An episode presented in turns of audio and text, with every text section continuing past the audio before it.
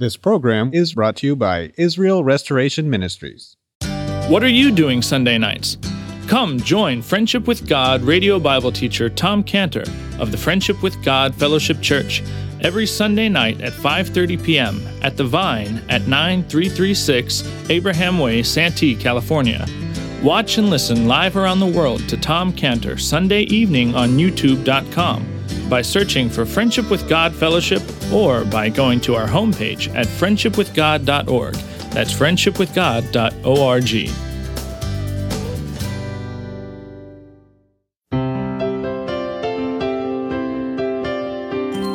Welcome to Friendship with God with our Bible teacher Tom Cantor.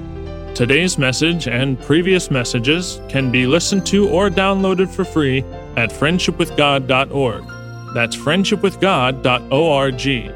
You can also obtain free resources from Tom Cantor and view our online bookstore at friendshipwithgod.org or call us at 800 247 3051. That's 800 247 3051. Tom Cantor also has a daily devotional verse that comes out each day by email and on Facebook. To receive this small daily devotional verse that Tom Cantor puts out, you can sign up at friendshipwithgod.org. That's friendshipwithgod.org. Or find Tom Cantor on Facebook by searching for Tom Cantor and Friendship with God. Now, here's our Bible teacher, Tom Cantor. So Moses tells God that if he would not forgive the people, then he wanted God just to remove Moses' name from the book of life. What a sacrifice that Moses is willing to make here, that he has aligned himself so much with the Jewish people that he did not want to have personally eternal life if the people are going to be destroyed. Does that remind you of anybody in the New Testament by the name of Paul, who said in Romans 9, he said that if it were possible, he's willing to be accursed from Christ for his brethren, his kinsmen, according to the flesh, who are Israelites. That's the Jewish people. And God replies. God replies in Exodus 32, 33, verse 33, 32, 33. God replies, God said unto Moses, Whosoever has sinned against me, him will I blot out of my book. Therefore now go, lead the people unto the place of which I have spoken unto thee. Behold, mine angel shall go before thee. Nevertheless, in the day when I visit, I will visit their sin upon them. And the Lord plagued the people because they made the calf which Aaron made. That's when, that's when God said, instead of myself, I'm going to send an angel to lead you. That was a shock to hear that God was not going to go before them as he had said, and he's going to now going to send an angel. And then Moses, he does something. He, he, there's the tabernacle, and just like the one that we have over there on the other end, there's a tabernacle. The tabernacle is set up in the middle of the camp, middle of the Jewish people, and Moses goes to, and well, Exodus 33 7, our chapter, 33 7, 33 7. Moses took the tabernacle, pitched it without the camp, afar off from the camp and called it the tabernacle of the congregation. It came to pass that every one which sought the Lord went out unto the tabernacle of the congregation which was without the camp. Can you imagine that? Can you imagine that scene? Moses says, Take it down, take the tabernacle down, pack it up, move it. And they're doing that, and people are saying, What are you doing? What are you doing? And Moses said, I'm taking the tabernacle out of the camp because God doesn't want to be in your camp and because of your sin. If you want God, you're going to have to come outside the Jewish camp to find God.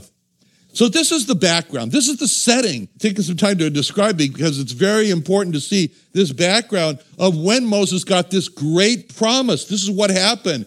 The worship of the golden calf had broken the bond between God and the Jewish people. Instead of his presence, now it's going to be an angel to lead them. The fate of the Jewish people is, in suspense. It's all up in the air. They're sitting there waiting to find out what is God going to do. It's a very traumatic time. It's a very suspenseful time. A lot of suspense. Reminds me of the many times that I got in trouble in junior high school at Emerson Junior High School in Los Angeles. Many times. And I was sent to the boys' vice principal's office. Mr. Rudolph. You know, and Mr. Rudolph had chairs outside of his office in the hallway. And I had to sit on those chairs in the hallway and just sit there in suspense to see what Mr. Rudolph was going to do. And everyone looking by would come and they'd walk by and say, What did you do? And, and say, What's going to happen to you? You know, and, and Mr. Rudolph would then call me into the office, you know, paddle in his hands, and swats were coming, bend over, grab your ankles. I'm sure that damaged me for life. Anyways, it was that time of suspense sitting in that hallway. That's how Israel was. They were sitting there while they were just waiting in the hallway to find out what God was going to do to them. Israel's future was up in the air.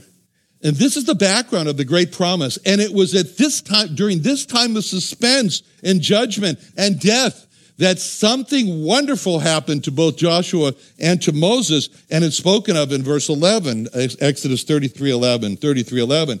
The Lord spake unto Moses face to face as a man speaketh unto his friend. And he turned again into the camp, but his servant Joshua, the son of Nun, a young man, departed not out of the tabernacle. This was the best time in the midst of all this, the best time in Moses' life when God and Moses spoke face to face like a man speaks to his friend. It shows us that even today, in the day we live in, with all that's going around, uh, going on around us, the deeper and deeper that people, the world, are sinning against God, rebelling against God, just as it was with Moses, that can be some of the best times of fellowship in the presence of the Lord. And as for Joshua, Joshua, Joshua was just a child when they left Egypt. He's a, he's a very young man. Joshua, he's so disgusted with all this, he just decides to just move into the tabernacle. He just lives in there. He never comes out. That's what it says in verse 11. His servant Joshua, the son of Nun, a young man, departed not out of the tabernacle. Now, we can imagine with all of this description here how shattered Moses is inside. He wants to know something. He said, Every person has betrayed me. Every person has betrayed me. He feels, especially the Jewish people, I was their leader. They betrayed me. He's shattered inside. And, and, and he wants to know who is going to be my companion in life? Who is going to be my helper in life? His wife, Zipporah, she was not a believer. She was, she was the daughter of the Midianite priest, the idolatrous priest. And she'd gone home. She left him. She was with her father, her father, the idolatrous priest of the Midian. So it wasn't, Zipporah was not his helper, not his companion in life. After making the golden calf, Moses had relied on Aaron. Aaron was his spokesperson before Pharaoh. It was Aaron, Aaron, Aaron. It was always Moses and Aaron, Moses and Aaron. But after making the golden calf, that was shattered. That was gone. Moses could no longer rely on his brother Aaron. And then, especially after telling a lie about it. And Joshua, he's very young. He's just, he was just a child when they left Egypt. He just moved into the tabernacle. He's hiding in there. You ever felt like that? Have you ever felt absolutely alone and you wanted someone to lean on for help, for advice? That's Moses. That's Moses right now. And that was what Moses is feeling when he asked God, Who? Who is going to help me? Moses always struggled with this feeling of personally being inadequate for what God has called him to do. In fact, it became an argument between Moses and God at the time when God first spoke to Moses at the burning bush in Exodus 4:10. In Exodus 4:10, it says, Moses said unto the Lord, Oh, my Lord, I am not eloquent, neither heretofore nor since thou hast spoken unto thy servant, but I am of a slow speech and a slow tongue. He says, I can't talk. And the Lord said unto him, Who made man's mouth? Who maketh the dumb or the deaf or the seeing or the blind? Have not I the Lord? Now therefore go, and I will teach, I will be with thy mouth, and teach thee what thou shalt say. And he said, Oh, my Lord, send, I pray thee, by the hand of him who thou wilt send. In other words, pick somebody else. Go to the next one on your list. And the anger of the Lord was kindled against Moses, not the first time. And he said, Is not this Aaron, the Levite, thy brother? I know he can speak well. And also, behold, he cometh forth to meet thee. When he seeth thee, he'll be glad in his heart. Well, thinking back at this time, I'm sure Moses thought to himself, oh boy, I sure am sad that I chose Aaron because after the golden, golden calf affair, Moses had a real good sit down and think about, and it came to him about all the responsibility that was put on Aaron. Well, Moses remembers this And he remembers that he told God that he wasn't able to speak, and how God got angry and said, Fine, then you take Aaron. He can speak well. He can also make golden calves well. And for all of his life, Moses felt so alone in life. Moses struggled with these feelings of being all alone, and he wanted someone to help him. And when we see this idolatrous, he tried to rely on his father in law. He's an idolatrous priest, a father in law in Midian. And he came to visit Moses one time, and he came to bring Moses' wife back, Zipporah. And Moses looks at his father in law and he says, Now there's a man who can really help me. Look at him, he's bringing my wife back. So he can help me in the desert here. What do I know about desert? I was raised in a palace in Egypt. So this man can really help us.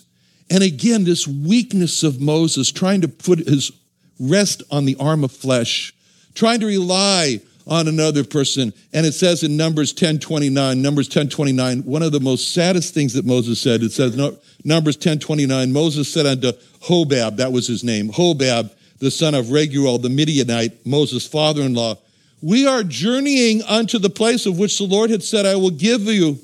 Come thou with us, we will do thee good, for the Lord has spoken good concerning Israel. And he said unto him, the father in law said unto him, I will not go but I will depart to mine own land and to my kindred. And Moses said, Leave us not, I pray thee, for as much as thou knowest how we are to encamp in the wilderness, and thou mayest be to us instead of eyes. And it shall be if thou go with us, yea, it shall be with what that with good goodness the Lord shall do unto us, the same will he do unto thee. It's very sad. It's very sad to see Moses clinging to this ungodly father-in-law, a priest, an idolatrous priest, Hobab, and begging him, Don't leave, don't leave, come, be eyes for us, show us how we're supposed to camp in the wilderness. And all the while that Moses pathetically is clinging to this ungodly man to be his director, we can see God hearing Moses. And he's hearing what Moses is saying to Hobab, and then God saying, Moses, Moses, Moses, what am I, chopped liver?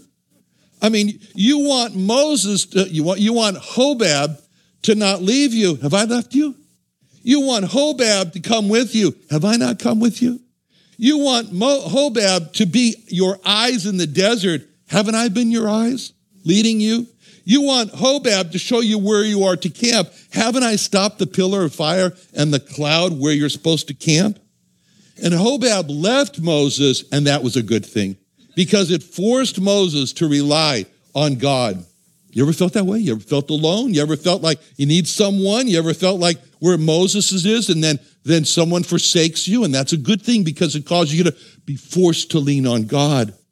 Now in verse 12, we see Moses pleading with God for someone to go with him. And his wife Zipporah has forsaken him. His father-in-law has forsaken him. Aaron has betrayed him with the golden calf. Joshua has just ran and retreated and is living in the tabernacle. He's looking around. He's saying to God, God, in verse 12, Thou hast not let me know whom thou wilt send with me. And this is when God replies in verse 14. In verse 14, he said, My presence shall go with thee, and I will give thee rest. This is when God became very, very super personal with Moses, like a transition time. It's a transition. This is a transition for Moses.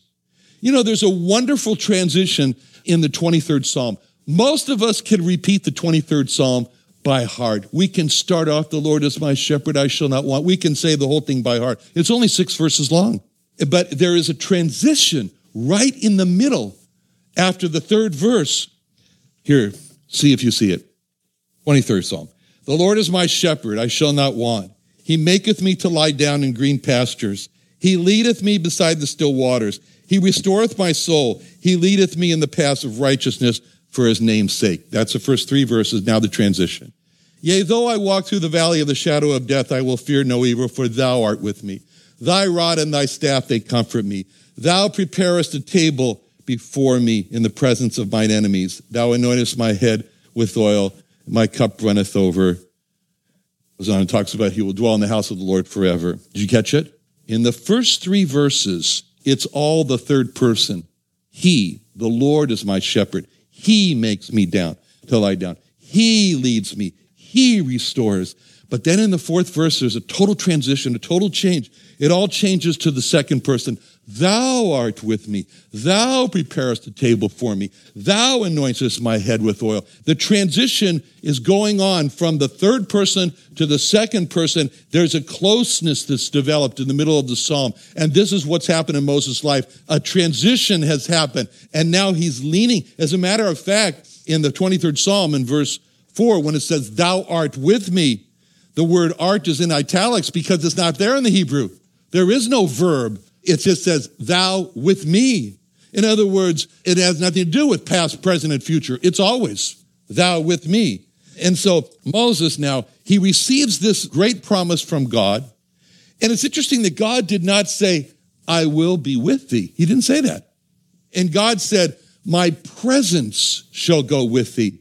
And when God said that his presence was going to go with Moses, that Moses was going to always be conscious of the presence of the Lord. And that's going to be what's going to value most in life this conscious presence of the Lord. My presence shall go with thee is not the same as saying, I will go with thee. You know, someone can go with you and be focused on the same job that you're focused on, and he's with you, but his presence is not with you.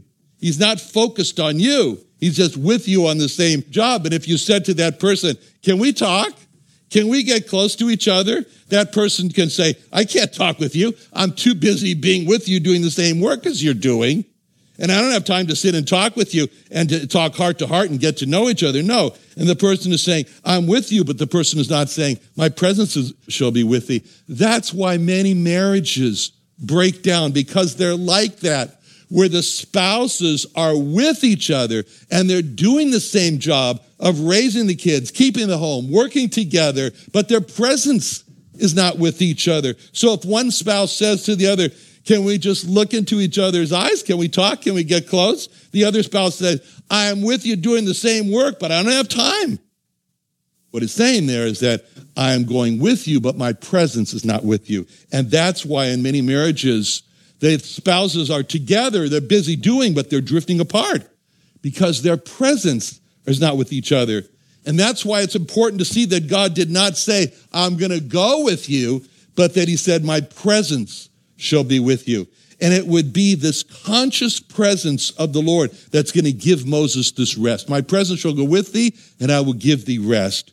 It means the anxiety that Moses felt about being alone, that's going to be at rest. It means this loneliness, this terrible, gnawing loneliness that Moses felt. That's going to be put to rest. It means this inner soul hunger is going to be put to rest. And that's exactly what the Lord Jesus said in Matthew 11, 28. In Matthew 11, 28, when he says, Come unto me, all ye that labor and are heavy laden, and I will give you rest. Take my yoke upon you, learn of me, for I am meek and lowly in heart, and you shall find rest unto your souls. There are two rests. There are two rests that he promised. He promised the first one in Matthew 11, 28, come unto me, I will give thee rest.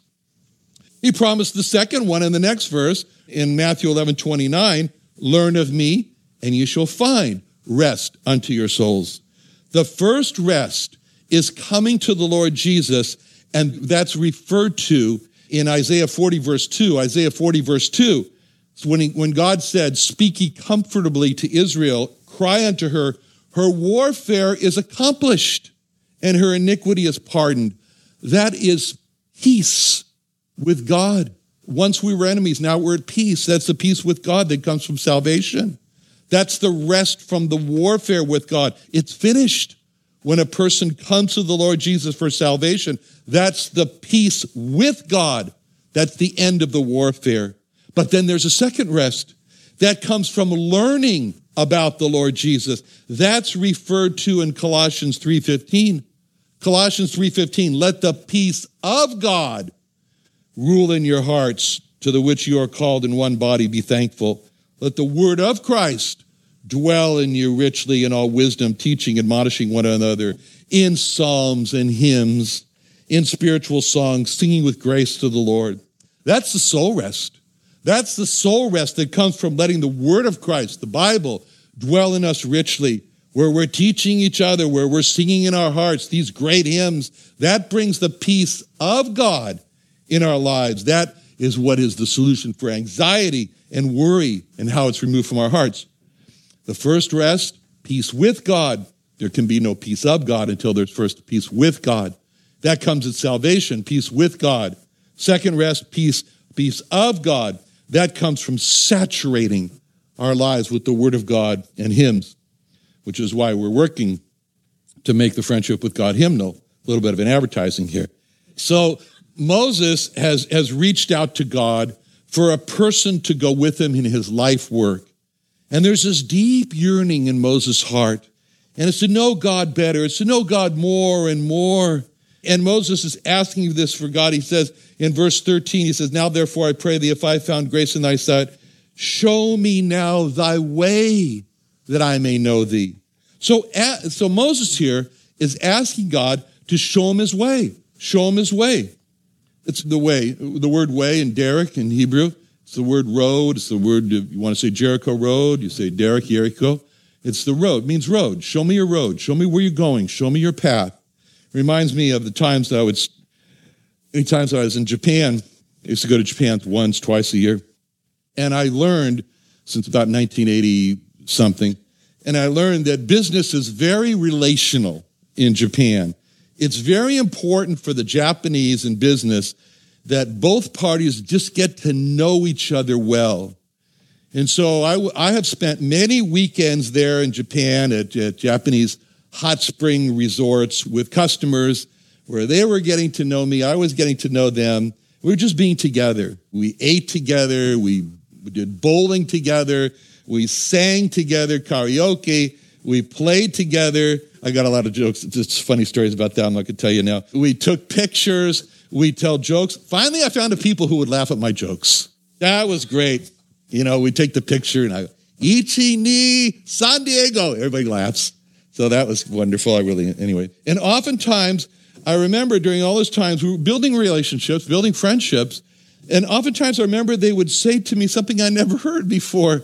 And they would say, Now we know Cantor-san's thinking way.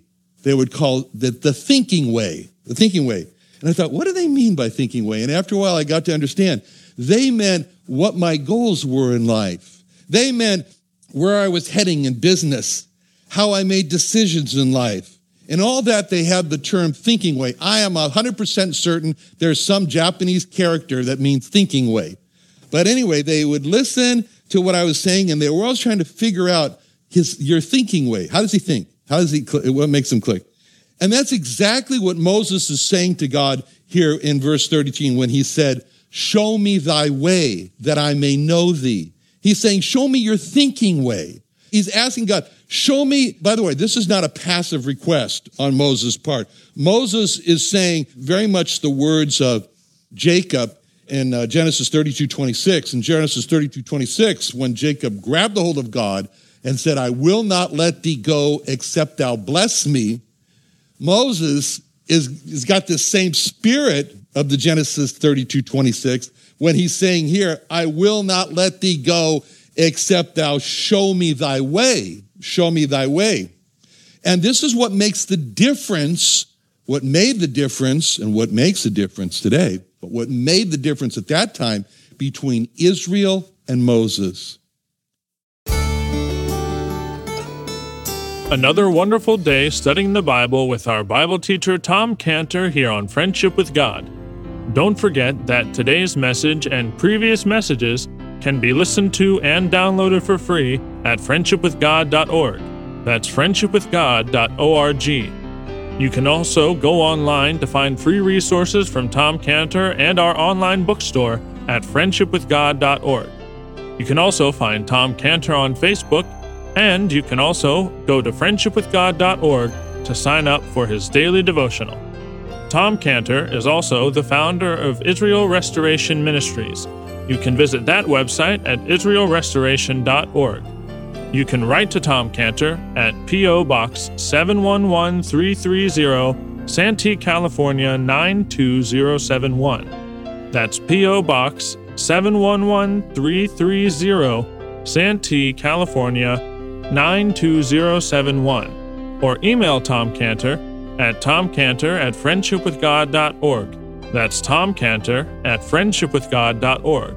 For more information about Tom Cantor and Friendship with God and Israel Restoration Ministries, call us at 800 247 3051. That's 800 247 3051.